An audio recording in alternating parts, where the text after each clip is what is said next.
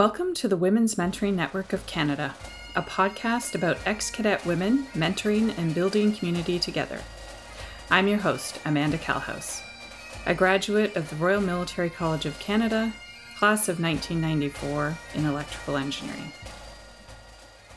So, good morning. Today on the podcast, I have with me Daryl Tremaine. How are you today, Daryl? I'm well, thanks. How are you doing, Amanda? I'm doing well. And I want to point out that you are actually the second guest that I've recorded with from France. so let's introduce you to our listeners. Can you tell everyone about where you went to military college and when? I was at RMC, started in 1982 and graduated in 86. And what did you study? I studied engineering physics. Wow, that's a tough program. It's intense, but I really enjoyed it because it was the balance between doing the engineering part and also doing more pure science, the physics. Ah, okay. Very and good. we also we had small classes. There were only about ten of us, and I really enjoyed that part too. Oh yeah, one of my friends was in engineering physics. I, I feel like it was still pretty small in like ninety to ninety four when I was there. But yeah, I mean RMC just in general has small class sizes, doesn't it? Yes. Yeah. So now I, have I've given away a little bit by saying we're recording with you in France, but tell us a little bit about uh, about what you do, uh, what what you do to to fill your days. okay, well, uh, my my year basically divides in two because my partner Stephen and I spend three to four months a year in uh, the south of France. Um, so we're very lucky that way. So May, June mostly, and then part of September, October, November. And when we're here, I do a lot of biking. I do some hiking with friends. I just had a weekend with three friends in the Alps where we did a lot of hiking. So uh, that, that's a fun thing to be. It's the first time I've done that, but it's a, uh, an opportunity that obviously I wouldn't get if we were in Canada. Um, yeah. We've been coming to the same place for over 15 years and coming to the south of France for over 20 years. And when you're not when you're not in the south of France, how do I fill my days? So in Kingston, uh, again, I do a certain amount of biking and walking, uh, reading. We've got a, a new grandson who's two years old, and we look after him quite a bit. And I have some faux grandchildren. I call them my foes, F A U X. And uh, they're 12, 9, and 5. And we've been engaged with them as grandparents, so to speak, since the oldest was born. And the oh, oldest, oh, wow. the two oldest came with us on this trip to France, and they were here for a week with us uh, the nine year old nice. and the 12 year old. So that was their introduction to France and international travel.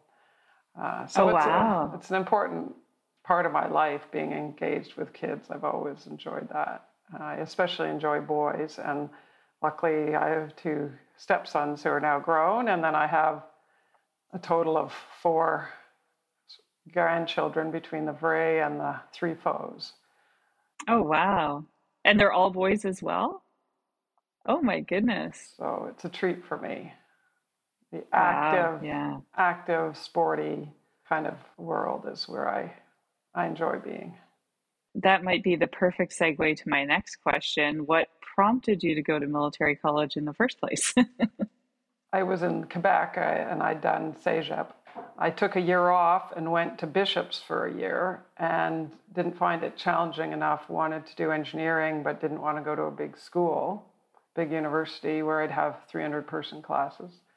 And a friend of mine was already at RMC, Ian Matheson, in the class of 85, and he invited, he needed a date for the ball as a first year. So he invited me and talked to me for the whole evening about how horrible it was and how hard it was. And, and I was just more and more taken by that, the challenge. Oh my it. goodness. Yeah. I really wanted to, the sports aspect, and I liked the idea that you had to get involved. Uh, I was somebody who'd always sat back and uh, been more of a watcher. My younger sister was very outgoing and charismatic, and I that sort of took the space away. I think. So okay. this the challenge, the idea that I would um, be pushed to be involved and to be active, I liked that, and to be at a small engineering school. Oh, very good. Did you have a mili- You would have had a military occupation. What What was your uh, What was your military occupation to be? Uh, I was uh, um, AIRE. AIRE, so AIRE. aerospace engineer. So I think, I think it was, that's it, no, it's aeronautical engineer. Oh, aeronautical. Nautical engineer, yeah. I did spend my, I was RETP, so I didn't have to stay in afterwards. I paid my way through, and about half my classmates thought I was crazy. Why would you pay to come here? And the other half said, Oh, if I'd known about brilliant. that, I would have done that too. But I did the normal summers. Uh, you know, AIRE is a breeze because it's just OJT. That was your path. Yes. Um, and so through your four years um, at military college, um, what were some of the, you know, what are, were some of the highlights for you or lowlights? hmm. That's an interesting question. One big challenge for me was in uh, just after Christmas of my first year, my boyfriend, who was also a cadet, broke his neck in a high box accident. Oh goodness. Peter Sheehan, and uh, you know, life had been looking quite good, even though first years are challenging. We'd gotten to know each other in the fall. We'd started dating in late November. Went to the ball together and spent some Christmas some Christmas mm-hmm. time together. So that really blew me away for the rest of the semester for sure. And we kept dating for another two years. And so that was a was a distraction to some extent. I mm-hmm. got a lot of life lessons out of that, but that was made everything harder for me. So that was a low light, and uh, as you would call it. I would say in third year when the uh, badges were made, Sweatbuster oh. badge or pins, whatever yeah. were made. We, you know, starting into third year, I thought we've gotten rid of you know, a lot of the guys who were so negative, and I thought things right. would be looking up. And to have that happen really brought a lot of stuff back of how negatively we had been treated as women in my first and second year. So that was a hard time as well. Uh, so I think for me, when things are going well and then I get sideswiped, I mean, that's hard for anyone, but I think Right. That really, those were two things that were very hard. I don't know if I can identify uh, specific times. I think uh, being DCWC in the fall of, of our fourth year, so I don't know if that's still the same, but at that time, the DCWC was in charge of the recruit camp, which at that time was five weeks long. Okay. And so having and and the recruits were all in one section at that time. Oh, okay. And so they had one flight leader, and the flight leaders and I were responsible for recruit camp that five month week period, and that was oh, wow. that was a, a fun thing to be involved in and have a team yeah. and us working together and so I, I think that was fun and it's at the beginning of the year where there's not as many demands so yeah. things are a little more relaxed. And so I think that would be one of the highlights. Yeah, because then I assume, like us, recruit term really started a few weeks before school started as well, right? It was two weeks before, and then yeah, and then oh, it was a little less than that because they did they went to BOTC before at that time. Yeah, and yeah, we did you, too. You did too, yeah. So I think they arrived maybe a week early, and then it went all the way to Thanksgiving. So it was quite a lot. Might have been six weeks. It was a long. I think it was six weeks. Yeah. yeah. Yeah. Yeah. Yeah, it was. Uh, I know it was six weeks for us, and yeah, yeah. it was sort of the two weeks before before uh, Labor Day, and then the four weeks sort of between Labor Day and Thanksgiving. Mm-hmm. Yeah. Or not.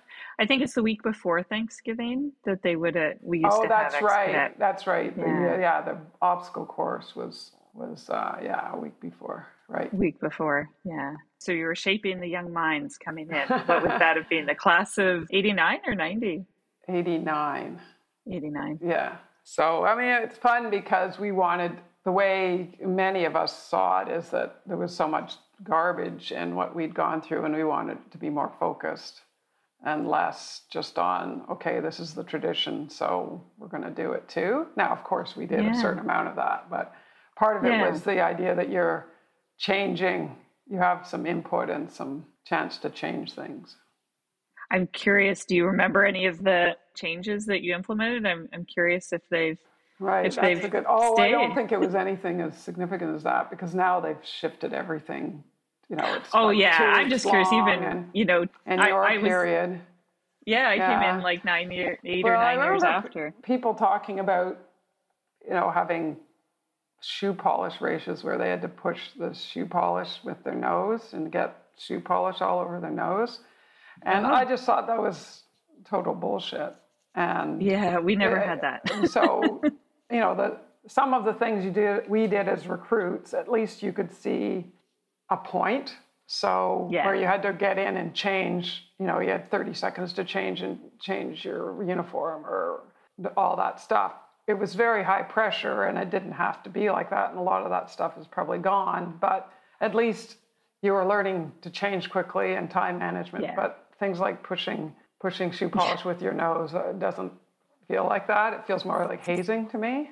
And yeah. while it can you know, the supposed rationale is that it's building team spirit and all this stuff and tearing you down to build you up. I, those sorts of things that didn't have an actual purpose were yeah. the kinds of things that I wanted to see eliminated. I'm not. It may have happened in individual flights, but it, that was the kind mm-hmm. of the the spirit that many of us were trying to get across was that we could have a shift. We didn't have to keep doing those silly things. Right. If you were DCWC in the first term, did that naturally assume that you might be CWC in the second term?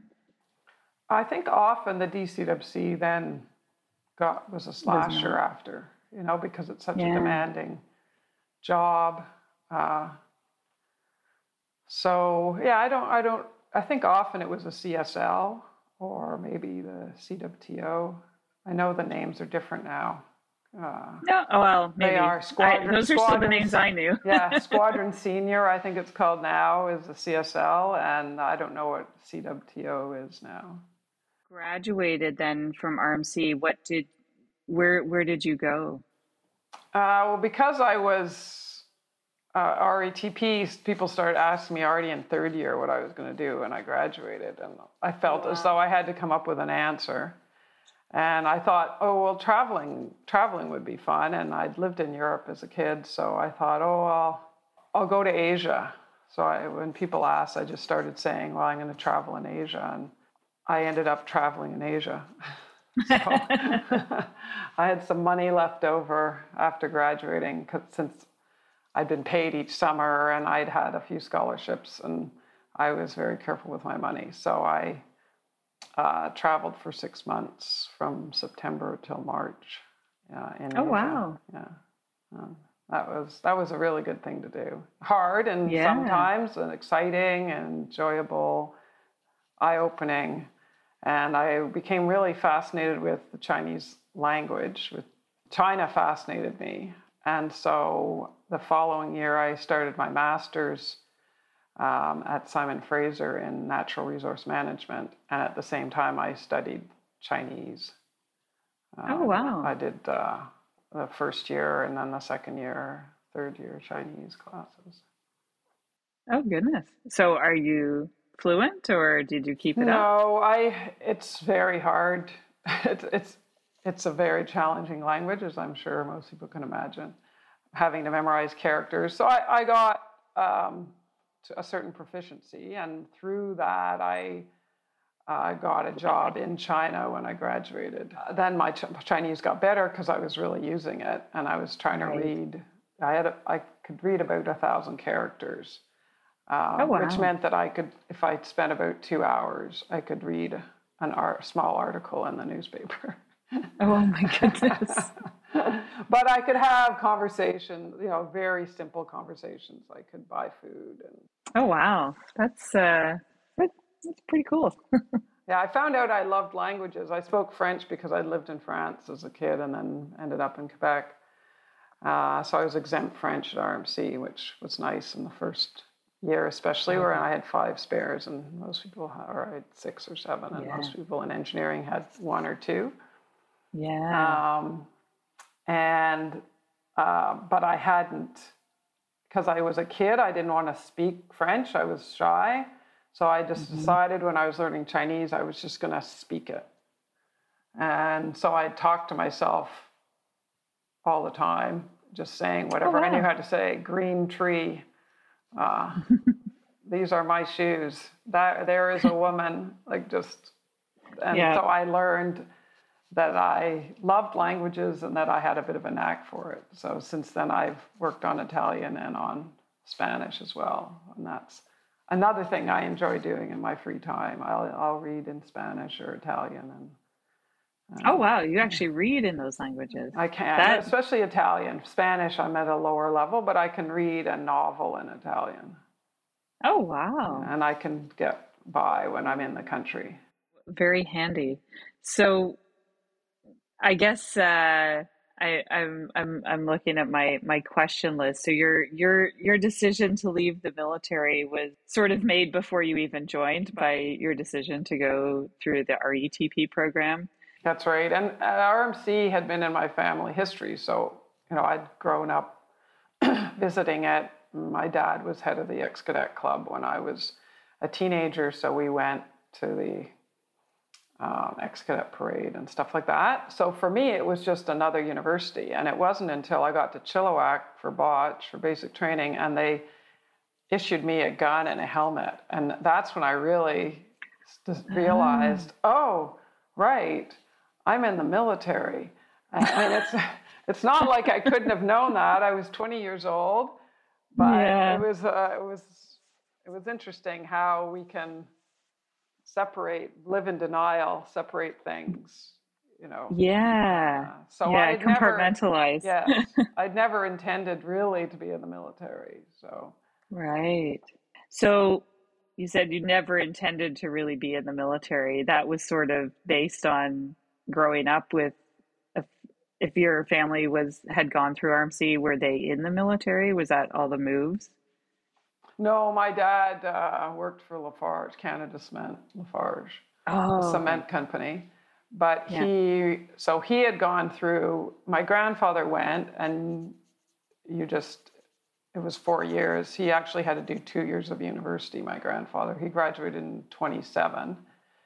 Oh, wow. And, but you weren't in the military after. You could be in the oh, reserves, okay. but it wasn't, there was no obligation. And my dad, when my dad went, it was the same thing. He graduated in '54, and my uncle, and there were other members of the family. So uh, it was ah. always had been a reserve thing. It hadn't been a a regular army thing. Yeah, and then that right. started. I can't remember in the late '50s, maybe early '60s, where oh, it would, ROTP was invented, and it oh. became the regular officer training plan. So, I never uh, realized that. Yeah, so that's one reason it had felt more like a, another university with some other, you know, a university is a difference, as they called it when we were there. Yep, that was the tagline when I joined. yeah. yeah it's funny i uh as you were as you were talking about you know being at the the christmas ball and you know the more challenges the the more interested you got i i went to the sunset ceremony on thursday night and i brought my youngest daughter with me um just for company on the on the drive.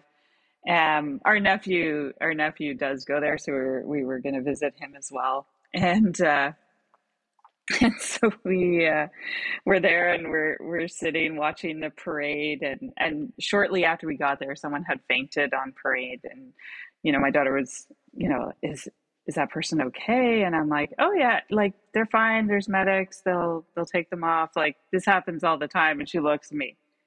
This happens all the time? What? And i'm like well yeah you're in a hot uniform and you know especially in spring it can get pretty warm and you know, people faint. I fainted. Mm. she was like, really? and uh, and then we were sitting talking with our nephew, you know, some of the other stuff, and, and she just looks at me and she was like, I'm not coming here. you must be out of your mind if you think I would I would come to a place where I have to stand at attention to watch other people doing things for two and a half hours. Right. and so it, it's it's it's sometimes it's sometimes funny to to see it through the lens of someone who is like, what why would you do that? yes, exactly. Yeah.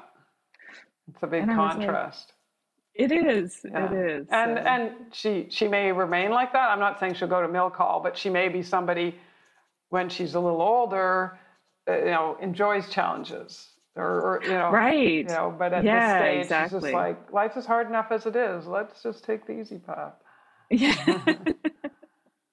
yeah, I just thought it was like, why would why would you why would you why would you stand for two and a half hours? Right, but she may end up mountain climbing or something, but it'll be something oh, who yeah, enjoys yeah. her that she enjoys, and so she'll exactly face the challenges because what she's doing is interesting, and that's oh, oh sort absolutely. of like us, no, she, you know. She she plays volleyball four mm. days a week, two two hours minimum, you know, a practice, and absolutely can't wait to get there. Right. And so, yeah, it, you're absolutely right. When when it's when it's the challenge that that you know that they decide, mm-hmm. or that we are interested in, that we as a yeah. person, you know, are interested. Yeah. In. yeah. So, what were some of the things that you learned about yourself while you were at RMC? I think, you know, I mentioned earlier that I had been sort of self effacing and didn't realize I had leadership skills or anything like that. And so I think one one thing that came out for me is that I did have some of those skills that I could stand up and talk in front of people and could lead or you know that leadership has a whole bunch of different uh, types of leadership I would say so I I don't think I led in a traditional kind of leadership way in the military, say, but I had in the military sense. Yeah. yeah, but I think I I can started being able to see myself as someone that people would look to in certain situations, whereas never had seen myself that way before.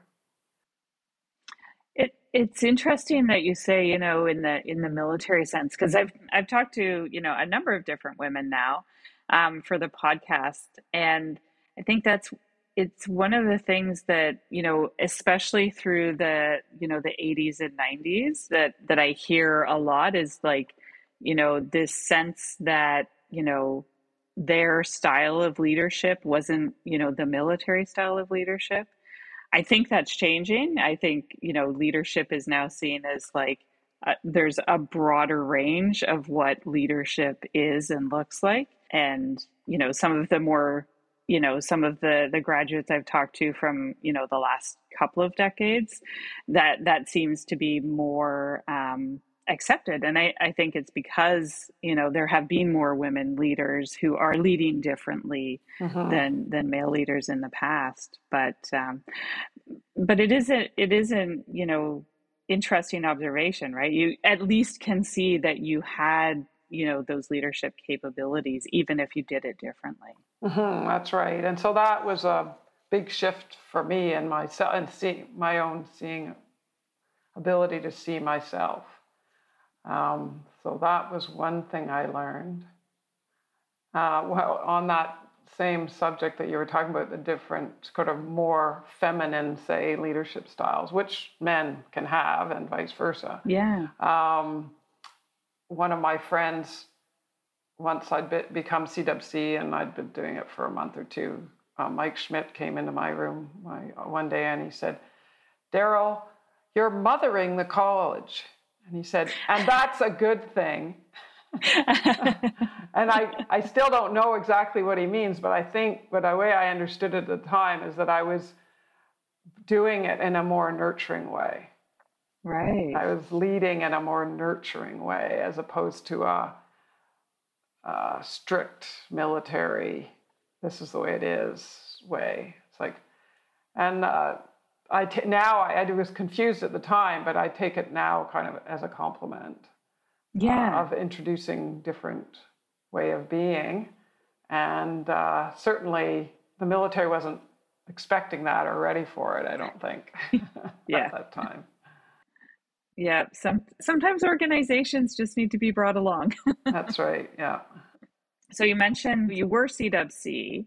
Mm-hmm. Um, was that in the in the second term? In the second term. How did that How did that come about? You know, we talked about oftentimes if you're DCWC, you become you know you you get less bars in the second term, maybe get a bit of a break. mm-hmm. Well, I it must have been challenging with the workload. It was challenging. I was quite burnt out in the fall from being DCWC and being an EngPhys.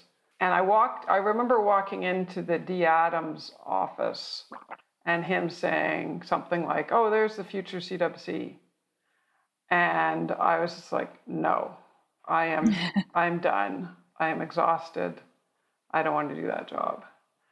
And you know, I'd go and see him maybe once or twice a week about different issues, and maybe once a week I'd see the D cadets. And he brought it up one meeting, but in a more kind of official way. Uh, he didn't say we're planning to name you CWC, but somehow he and I was just, I told him I'm exhausted. I don't want to do the job, and I'd rather you choose somebody else. And he asked me who, and I mentioned some names, and I said, you know, there's always more than one or two people in the college who can do this job and you know maintain their marks and and so I just left it at that and I, I didn't have control over it. I'm in the military. They can they can do what yeah. they want. And then they announced the slate at that time on the Friday of the first week back because they waited until all the marks were in. Oh, okay. And they announced it at noon at lunch. We all now I don't think everyone has lunch at the same time, but at that point we were all it was a duty to be at lunch so that we'd all hear announcements because there was no internet right. and all that stuff. And so somebody announced it all, and you know I was really taken aback uh, oh. because I was hoping they'd they'd do what I asked. They'd taken that into consideration. and uh, I was going to class that afternoon, and prof I'd had for chemistry, Mike Evans, stopped me and he said, "So did you accept?" I was like, I looked at him and he said, CWC, did you accept it? And I looked at him and I was like, I'm in the military, you know. Right. You're like, can I reject I, it? Yeah, I was named in this position. You know, I didn't it didn't even cross my mind that I could say no. So anyway, I was a reluctant CWC and I did burn out very badly oh. by November or I mean by March. Norm I'm sorry, Norm, I've forgotten your name, last name. He was my DCWC and he was great. And it got to the point where I couldn't make a decision. Somebody would come into my room and say, Daryl, my first years, you know, want to do this and it's a little unusual, you know, or I think it's time for the first years to get to where they're sixes instead of their fours uniform or, you know, something. Right. And I'd say, oh, just a minute, you know, and I'd go and I'd talk to Norm. and I'd say, Norm, what do you think? Sonia, Norm oh, Sonia. Wow. And he'd say, I think that's a great idea, or mm, I don't think that's such a great idea. Maybe I think we should wait, or whatever. And then I'd go, I just do what Norm said. I don't even know if he knew oh, that. Wow. I was gone. Um, so that was very hard. Norm bought me a hamster. And so I had a hamster in my room, and I'd let it run around with during study hours. Um, and I, I'm not a pet person at all, but I think he got me that. Maybe in, I don't know if it was an intuition or if he knew. I don't know. I never asked him. And uh, but I think it just kind of distracted me, and right. it was a breaking of the rules, and I think that helps too. Is that you're right? Not it's less military or something. I don't know. But I, you know, I made it through the semester, but I was, uh, I was pretty burnt out. I, I, have, I've been insomniac since I was 20.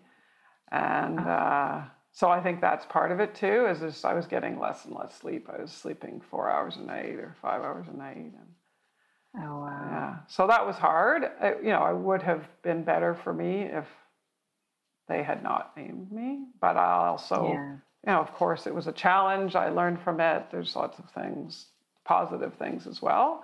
I, you know, there were yeah. certain things I enjoyed for sure. Uh, so I don't want to paint it at all all negative. It certainly, it felt like a compliment. It was a nice, you know, I received it positively. Yeah. Well. Yeah.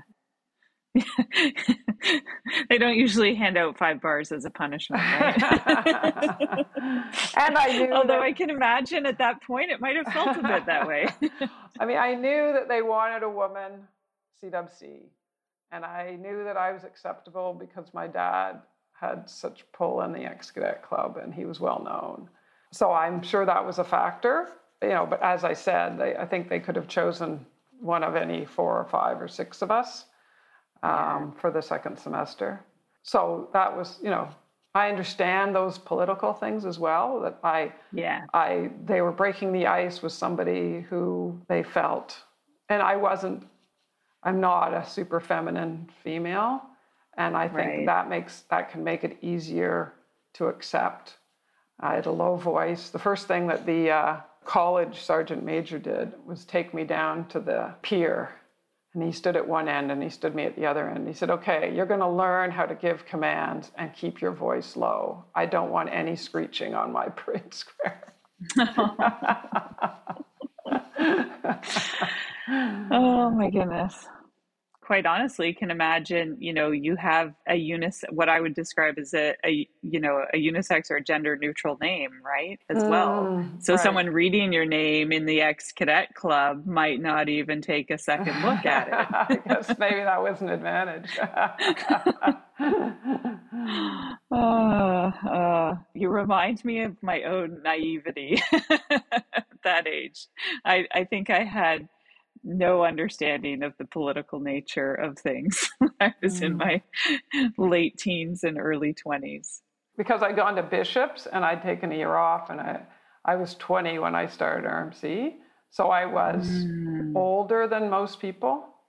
Right. Uh, and some people have told me that I came across as very mature and I would imagine at 20 you would be a lot more mature than, you know, the the 16 and 17 year olds. Well, there were no 16 or 17 year olds. So there were 18 and 19 year olds in general. There might have been the odd 17 year old, but most okay. people were 18 and 19. But it does make a difference. You know, I'm sure there was lots of ways I was naive, like, you know, not mm-hmm. knowing I was going to get a gun and a a helmet.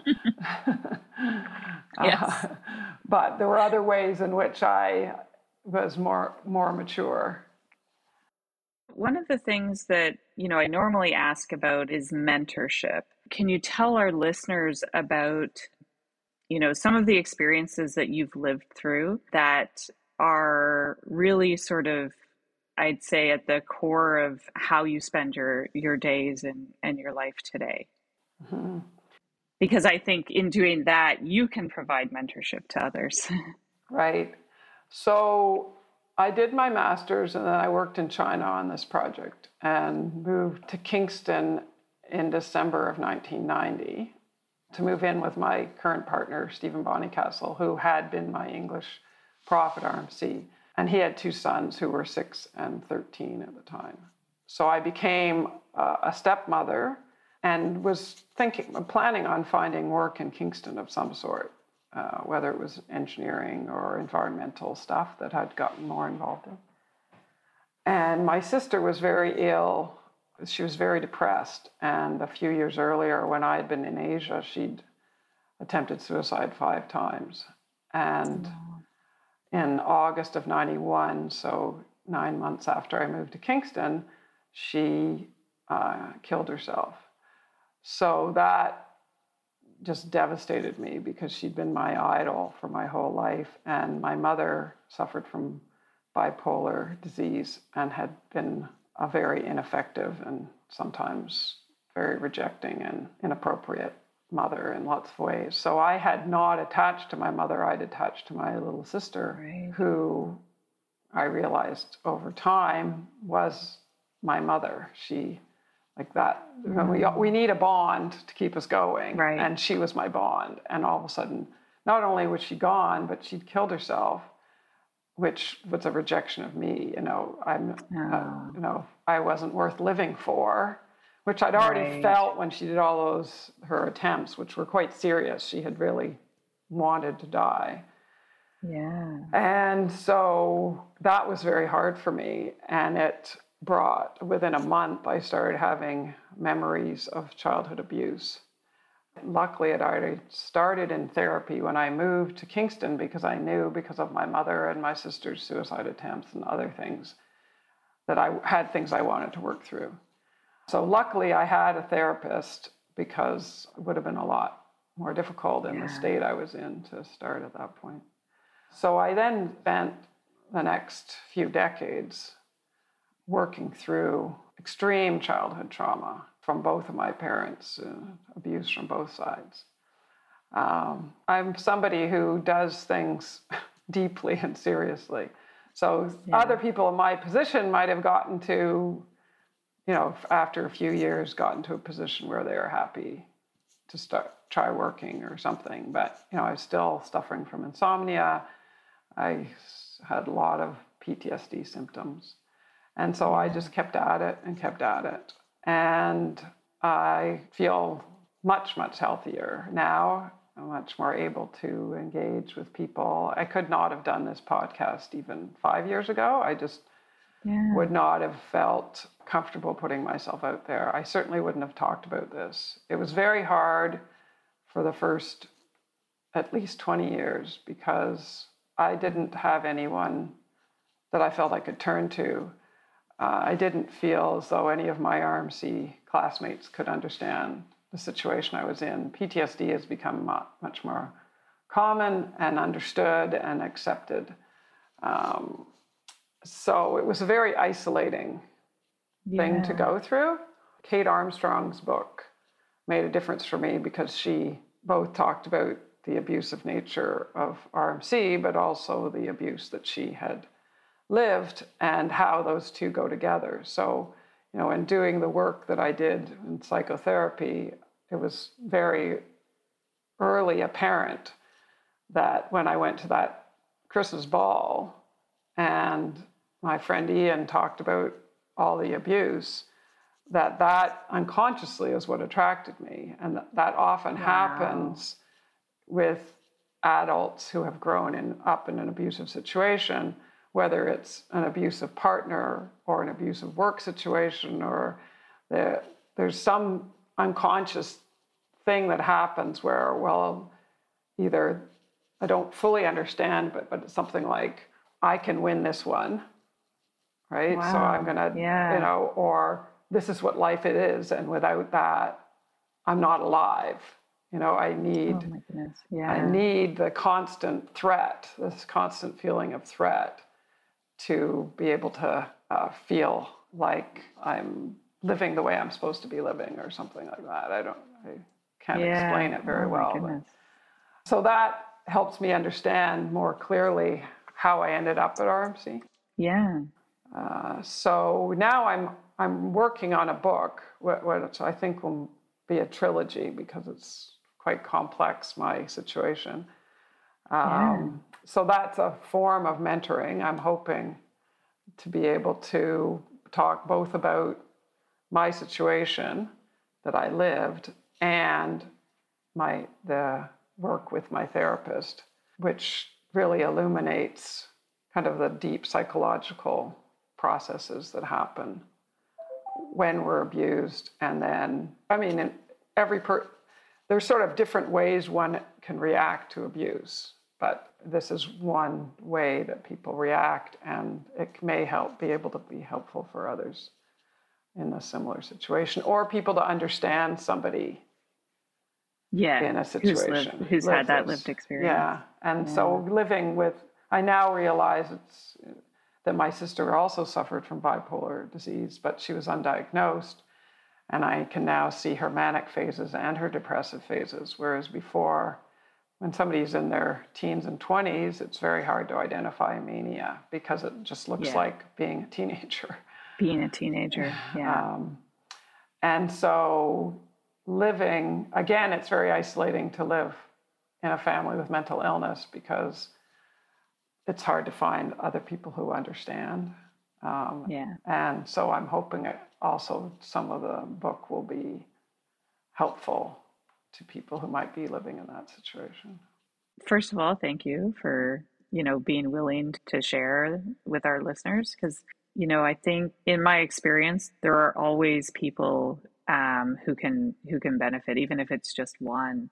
There's always you know someone who can benefit from hearing what someone else has lived through and you know see hope really for themselves it's not even about moving past but to be able to you know really see that light at the end of a tunnel perhaps mm-hmm. and feeling isolated feeling less isolated as a kid i'd been always the odd one the weird one and then at RMC, I felt as though I belonged to a community, even though there was this whole anti female thing going on. There was still, there were lots of guys that weren't like that. And, you know, yeah. And I felt part of something. And then to end up on this path that was so different than what I would think people looking at me would expect. Right. That made it harder. And so then I'm weird again you know. and that was very hard for me as over those decades. Yeah. To feel uh, that I couldn't explain where I was to people and that people right. will be wondering, well, why isn't Daryl working? Why isn't, you know?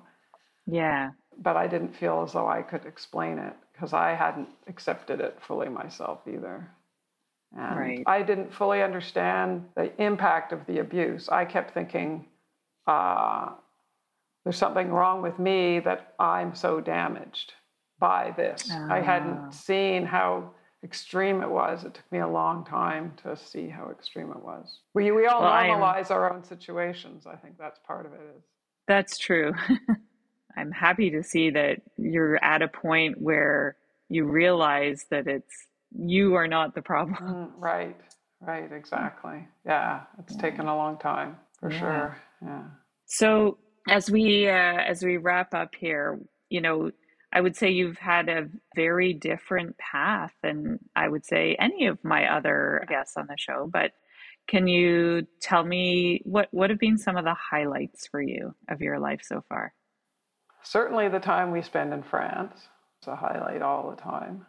Parenting two young men who are now middle aged men. One is 44 and the other's 38. So that was very rewarding. You know, it was tough in lots of ways, fun in lots of ways. Uh, yeah. Uh, but it's a real privilege to have been able to be part of their lives. And now to have a grandson, that's a big highlight too. Yeah. My trip to Asia for sure was a highlight. And my relationship with my therapist was intensely rewarding for both of us. And she told me how much our relationship impacted her and allowed her to grow because of the challenges that I would present at times because I was so damaged. We, I, we could end up in situations where we were in conflict that came from me not mm. trusting her or believing that she cared because I would project my mother onto her. And then right. she would have to look at herself and what might she be doing that was part of that. Oh my goodness. And so we we worked together for a long, long time. And that was a real highlight for sure. Yeah. So is there any advice you would like to leave our listeners with today? I think most important thing in our lives is figuring out who we are and being able to love and care for others and feel compassion for others and ourselves trying to find our way out of things that might have conditioned us in our first 20 years, lead us astray. I'm supposed to be this. People are expecting me to be that.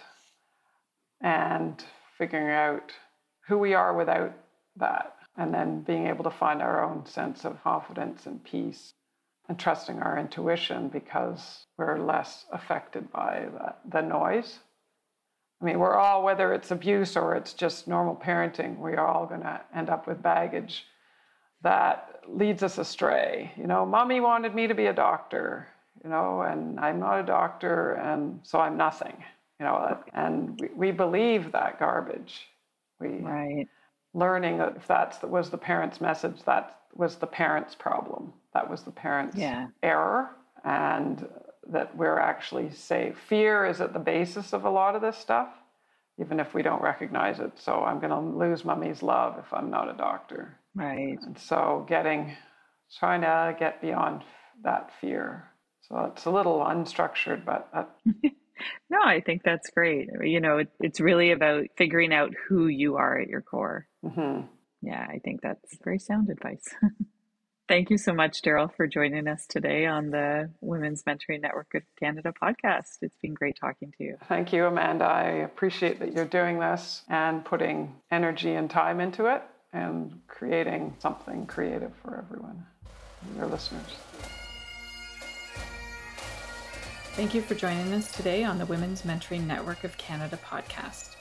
If you're interested in being a guest on the show, please reach out to us at wmncanada at gmail.com or on Instagram. Special thanks to our podcast editor, Ethan Kowenka.